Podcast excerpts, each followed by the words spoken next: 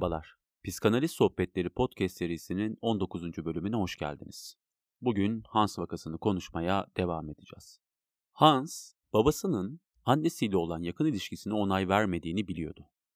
Ve eğer bu ilişki devam ederse, babasının onun pipisini keseceğini anlamıştı. Ve bunu sembolize eden bir fobi inşa etmişti. Freud'a göre Hans'ta ortaya çıkan at fobisi babasının onu kastre edeceğine dair duyduğu kaygının ikamesiydi. Lacan ise burada olup bitenleri farklı yorumlar ve size bu bölümde Lacan'ın özgün yorumlarını ve katkılarını iletmeyi amaçlıyorum. Lacan'a göre Hans için esas sorun kastrasyon kaygısı değildi. Lacan, Hans'ı kaygılandıran esas meselenin annesinin arzusuyla karşı karşıya kalmış olması olduğunu söyler bize. Hans aslında annesinin arzusu tarafından yutulmaktan korkar ve bu yüzden onu ısıracak olan atlardan bahseder. Hans'ın vaka boyunca babasının rolüne ilişkin sorular sorduğunu görürüz. O, bir türlü babanın kendisinin dünyaya gelmesindeki esas rolünü kavrayamaz. Kendisi ve annesinin yanına bir üçüncü olarak babayı eklemekte bir sorun yaşamaktadır. Ve bu noktada bir çıkmazla karşılaşır. Hans, annesinin ondan ne istediği sorusuyla meşguldür. Ve aynı zamanda Hans'ın annesiyle olan ilişkisinde sınırların bulanık olduğunu görmek de çok mümkün. Annesi tuvaletteyken Hans annesinin yanındadır. İstediği zaman annesi onu yatağa almaktadır. Ve babasının bu konudaki itirazlarını annesi hiç dikkate almaz. Annesinin iç çamaşırını içeren bir takım sahnelere muhatap olmaktadır. Hans'ın anksiyetesinin annesi onu dışarı çıkardığında da geçmemesi, onun bu yakınlıktan dolayı bir sorunla karşı karşıya olduğunu göstermektedir. Yani Hans için esas mesele annesinden uzaklaşmak değil, annesine fazla yakın olmaktır. Ve babanın bu yakınlığı engelleyebilecek, bu yakınlığın arasına girebilecek bir işlevi üstlenememesi meselesidir. Yani Hans için kastrasyonu hiç olmazsa bir süreliğine çözüme kavuşturabilecek ve babasıyla özdeşleşebilmesini sağlayacak ödipal çözümün oluşamadığını görüyoruz bu vakada. Hans'ın gerçek babası fazla naif kalmaktadır. Baba, Hans'la annesi arasındaki ilişkiye müdahalede bulunma konusunda yetersiz kalmaktadır. Tabi burada tekrar vurgulamakta fayda var.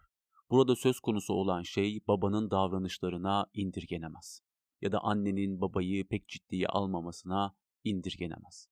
Bunlar tabii ki çok önemli bu vaka açısından baktığımızda ama Hans'ın da tüm bu olan bitenleri yorumlamasının bu yönde olması böyle bir sonuç doğuruyor. Yani Hans da babayı bir türlü pek de ciddiye almıyor. Ya da Hans babasını özdeşleşebileceği bir figür olarak bir türlü görmüyor ya da göremiyor. Hatta şöyle ki bu konuyu destekleyecek bir şey daha söyleyeceğim size. Hans'ın babasını zaman zaman işlevini yerine getirmesi için zorladığını da görüyoruz. Hans, Freud'la görüşmeye gittiğinde ki bir kez Freud'la görüşüyor Hans bütün bu çalışma boyunca. Freud'a babasının ona vurduğunu söylüyor. Direkt olarak kitaptan alıntılıyorum 182. sayfadan. Freud şöyle diyor. Sözlerimi sürdürdüm. Dünyaya gelmeden çok önce annesine çok düşkün olacak ve bu nedenle babasından korkmak zorunda kalacak olan bir küçük Hans'ın geleceğini bilmekteydim ve babasına bunu anlatmıştım. Babası bu sırada benim sözümü kesti ve Hans'a şöyle dedi. Ama neden benim sana kızgın olduğumu düşünüyorsun? Seni hiç azarladım mı ya da dövdüm mü? Hans onu düzeltti. Aa evet, bana vurdun. Ve babası şöyle yanıtladı. Bu doğru değil. Pekala, ne zaman vurdum ben sana? Küçük oğlan ise şöyle dedi. Bu sabah. Ve babası Hans'ın oldukça beklenmeyen bir biçimde karnına kafa attığını ve kendisinin de sanki bir refleks gibi eliyle ona vurmuş olabileceğini anımsadı. 217. sayfada ve 218. sayfada geçen uzun bir alıntının sonunda ise Hans babasına şöyle diyor. Çok uzun olduğu için burada size okumayacağım hepsini ama sonunda Hans'ın söylediği şey çok ilginç. Şöyle diyor babasına, Evet, doğru, bana kızıyorsun. Öyle olduğunu biliyorum. Bu gerçek olmalı. Yani tüm bu diyaloglardan Hans'ın babasını işlevini yerine getirmesi için zorladığını görüyoruz. Ona kızmayan, ona çok iyi davranan, ona vurmayan, ona müdahale etmeyen babasını kendisine müdahale etmesi için Hans zorluyor. Ya da Hans'ın düşlemlerinde hep ona kızan, ona müdahalelerde bulunan bir baba var. Hans, babasından gelmeyen desteği kendi yaratmak zorunda kalıyor. Babasal işlevini yerine getiremeyen bu baba, Hans'ı annesinin arzusundan korunmak için kendi icadını oluşturmaya itiyor. İşte at fobisi Hans için esas sorun değil. Fobi daha ziyade Hans için bir çözüm arayışı. Bu fobiyi inşa etmek Hans'ı annesinin arzusu tarafından yutulma tehlikesinden kurtarıyor. Ya da bir anlamda Hans'ın annesinin arzusu tarafından yutulma tehdidini, tehlikesini simgeselleştiren bir oluşum var burada. Bu fobinin bir yüzü. Diğer yüzü ise eksik kalan babasal işlevi desteklemek. Yani kendisini ısıracak olan atlardan korkan Hans, hem annesi tarafından yutulma kaygısını simgeselleştirmiş, hem de babasına kendisini kasre etmesi yönünde bir çağrıda bulunmuştur. Yani fobi tek, yekpare bir noktaya atıfta bulunmuyor bu vakada. Lacan bu vakadaki at gösterinin çok önemli olduğunu söylüyor ve bir gösterinin farklı anlamlar alabileceğini belirtiyor. Ve bu at gösterini hem annesinin arzusu tarafından yutulma tehdidini simgeselleştirirken, cisimleştirirken hem de babasına bir çağrı içeriyor. Babasına kendisine destek vermesi konusunda annesiyle olan biten bu meselelerde kendisine bir dayanak sağlaması konusunda bir çağrıda bulunmasına imkan sağlıyor. Gördüğünüz üzere Lacan'ın bu vakayı okuma yolu Freud'unkinden farklı. Freud, fobiyi babanın onu kasti edeceğine dair kaygısının ikamesi olarak okurken, Lacan burada perspektifi tersine çeviriyor. Hans'ın kaçınmaya çalıştığı şey tam da kastrasyonun gerçekleşmeme ihtimali Lacan'a göre. Hans'ı esas kaygılandıran şey bir eksiğin ortaya çıkması değil, bir eksiğin ortaya çıkmaması. Hatta Lacan'ın bir semineri var. 19. semineri. Başlığı şöyle. Daha beteri.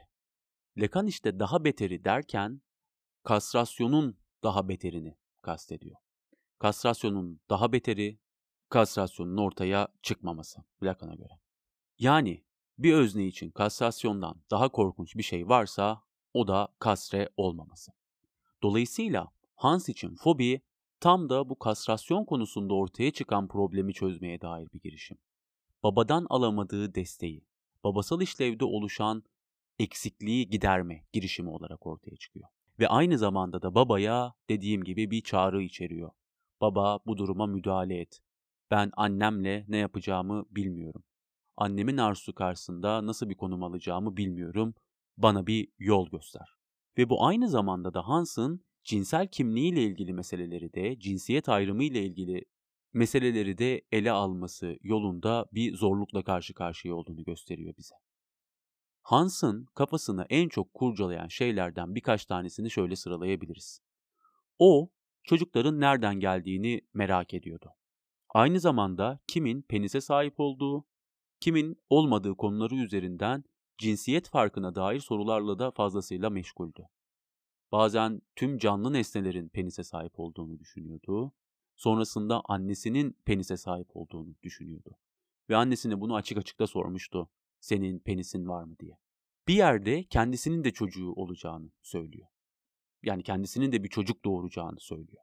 Babası ise bunun mümkün olmadığını söylediğinde Hans neden diye soruyor. Başka bir zaman kız kardeşinin cinsel organını görüyor ve bu onun kafasını karıştırıyor. Ve şöyle bir sonuca ulaşıyor Hans. Onun pipisi henüz küçük. O büyüyünce pipisi de büyüyecek. Yani Hans'ın cinsel kimlikle ve cinsiyet farkı ile ilgili sorularının da çözüme kavuşmaktan bir hayli uzak göründüğünü söyleyebiliriz bu aşamada. Kendi sorularına cevap oluşturabilecek bir özdeşleşme mümkün olmamış Hans için. Hiç olmazsa bir noktaya kadar. İşte fobinin böyle bir işlevi var. Şimdi fobinin çözümlenmesi ve ortadan kalkması meselesine gelelim. Hans'ın babasının sorularının ve yönlendirmelerinin bir yerden sonra Hans'ın pek ilgisini çekmemeye başladığını görüyoruz. Çünkü vaka boyunca Hans'ın babası Freud'la olan mektuplaşmaları aracılığıyla Hans'a bir şeyler anlatıyor. Bir takım müdahalelerde bulunuyor. Bir takım hikayeler anlatıyor. Ve bunlar bir noktadan sonra Hans'ın pek ilgisini çekmiyor. Hans, Freud'la yapılan görüşmenin de etkisiyle kendi hikayesini oluşturmaya başlıyor. Yer yer Profesör Freud'a yaptığı atıflardan onun için Freud'un bildiği farz edilen özne konumuna geldiğini söylemek mümkün. Hatta bir yerde Freud için şöyle diyor, o Tanrı ile konuşuyor olmalı. İşte Hans için çözümün anahtarı babası aracılığıyla Freud'le devam ettirdiği çalışmada yatıyor. Hans artık neyin doğru, neyin yanlış olduğunu bilen, sınırları koyabilen bir öteki, bir büyük öteki fikrine sahip oluyor Freud'la olan karşılaşmasından sonra. Freud, Hans'ın babasının yaptığı çalışmayla ilgili bize sayfa 201'de şöyle diyor. Çok önemli bir alıntı bu, size okuyacağım. Bu noktada birkaç sözcük eklemeliyim. Hans'ın babası gereğinden fazla soru sormaktaydı ve soruşturmayı küçük oğlanın kendi düşüncelerini ifade etmesine izin vermek yerine kendi düşünceleri doğrultusunda zorlamaktaydı. Bu nedenle analiz çapraşık ve belirsiz olmaya başlamıştı. Hans kendi yoluna gitmişti ve onu bu yolun dışına sürüklemeye yönelik girişimler karşısında hiçbir şey üretmeyecekti. Alıntının sonu. Dolayısıyla işte bu noktada Freud bize bir çocukla çalışırken ona bir takım dayatmalarda bulunmanın, babasının ya da analistinin kendi gündemini ona dayatmasının ne kadar da yanlış olduğunu söylüyor ve bu çocuğun, bu vakada küçük Hans'ın bu konuyu hiç de dikkate almadığını ve onun kendi yoluna gitmeye çalıştığını söylüyor. Hans 11 Nisan sabahı yeni bir hikayeyle gelir. Bu hikaye 202. sayfada yer alıyor. Bu çok önemli bir hikaye. Şöyle diyor Hans. Baba, bir şey düşündüm. Banyodaydım ve sonra tamirci geldi ve onu söktü. Ardından büyük bir delgi aldı ve onu karnıma sapladı. İşte bu noktada Hans'ın sazı eline aldığını söylemek mümkün. Artık o kendi inşalarını oluşturmaya başlamış bir özne. Fobisinin de çözüme kavuşturulacağı ve kastrasyonla başa çıkmasını sağlayacak ödipal çözümü inşa etmesi Hans'ın bu yapılan çalışma sayesinde mümkün hale gelebilmişti ve bu hikayede Hans aslında kastrasyonu simgeselleştirmişti. 2 Mayıs sabahı ise çok daha önemli bir hikaye anlatmıştı. Yine 231. sayfadan alıntılıyorum. 2 Mayıs'ta Hans sabah bana geldi, diyor babası. Ve bana şöyle dedi. Baksana, bugün bir şey düşündüm. Başlangıçta bunu unutmuştu ama daha sonra belirgin direnç işaretleriyle birlikte olmasına karşın şunları anlattı. Şunları anlatmış Hans, şöyle diyor. Tamirci geldi ve önce popomu bir kerpetenle çıkardı. Ve sonra bana yenisini verdi. Ve sonra aynısını pipim için yaptı. Bana şöyle dedi. Poponu göreyim. Ve arkamı dönmek zorunda kaldım. Ve onu çıkardı. Sonra şöyle dedi. Pipini göreyim. Hans'ın babası bu istek dolu düşlemin niteliğini kavramıştı ve hak edebileceği tek yorum için bir an bile duraksamadı. Şöyle demiş Hans'ın babası Hans'a, sana daha büyük bir pipi ve daha büyük bir popo verdi yani. Hans da şöyle yanıtlıyor, evet. Babası devam ediyor. Babanınki gibi çünkü baba olmak isterdin. Ve Hans şöyle diyor, evet ve seninki gibi bir bıyığım ve kıllarım olsun isterdim. Alıntının sonu. Hans'ın artık bir fobiye ihtiyaç duymadığı ana geliyoruz. Çünkü o kastrasyonu hikayeleştirdiği bir yerde. Bir şeylerin alınabilmesi için bir şeylerin verilmesi gerekliliği meselesinin farkında. Çünkü bu hikayede muslukçu onun pipisini söker ve sonra ona yenisini verir. Ve bu hikayede Hans babasıyla özdeşleşme imkanı da bulur ve ödipal bir çözümle fobisine, dolayısıyla kastrasyon kompleksine bir çözüm yaratmış olur. Artık bu simgeselleştirmenin sonucunda Hans'ın bir fobiye ihtiyacı kalmamıştır. Ve babadan gelen destekteki problem Hans için çözülmüştür. Hans, babasıyla ve Freud'la olan çalışma aracılığıyla kastrasyon meselesini hiç olmazsa bir süreliğine kapatmıştır. Annesinin arzusu tarafından yutulma tehdidi Hans için artık sonlanmıştır ve babasıyla özdeşleşebileceği, dolayısıyla hem cinsel farka, cinsiyet farkına hem de cinsel kimliğine dair sorulara bir yanıt üretebileceği bir ana, bir zamana geçmiştir. Özetle Hans'ın kastrasyona dair soruları ve sorunların ne olduğunu görebiliyoruz bu vakada.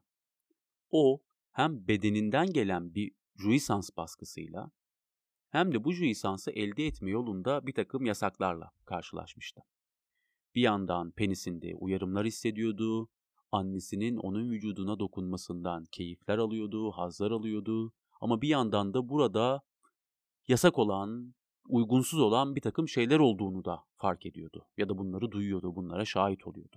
İşte bu soruna çözüm olarak ilk önce fobiyi, daha sonra ise tamirci ve musluk hikayesini icat etmesi gerekmişti. İşte çocuklarla çalışırken yapılması gereken şey en temelde bu. Onlara bu travmatik karşılaşmaları, cinsiyet farkıyla, kendi cinselliğiyle, kendi ereksiyonlarıyla, kendi genital bölgesinde ortaya çıkan uyarımlarla olan karşılaşmaları dil aracılığıyla ele alabilecekleri bir alan açmak.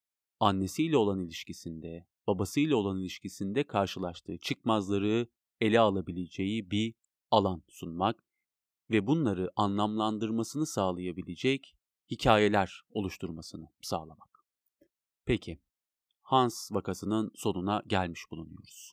Tabi bu vaka üzerine söylenebilecek daha çok fazla şey var ama her şeyi bu podcast dahilinde söylemem size mümkün değil.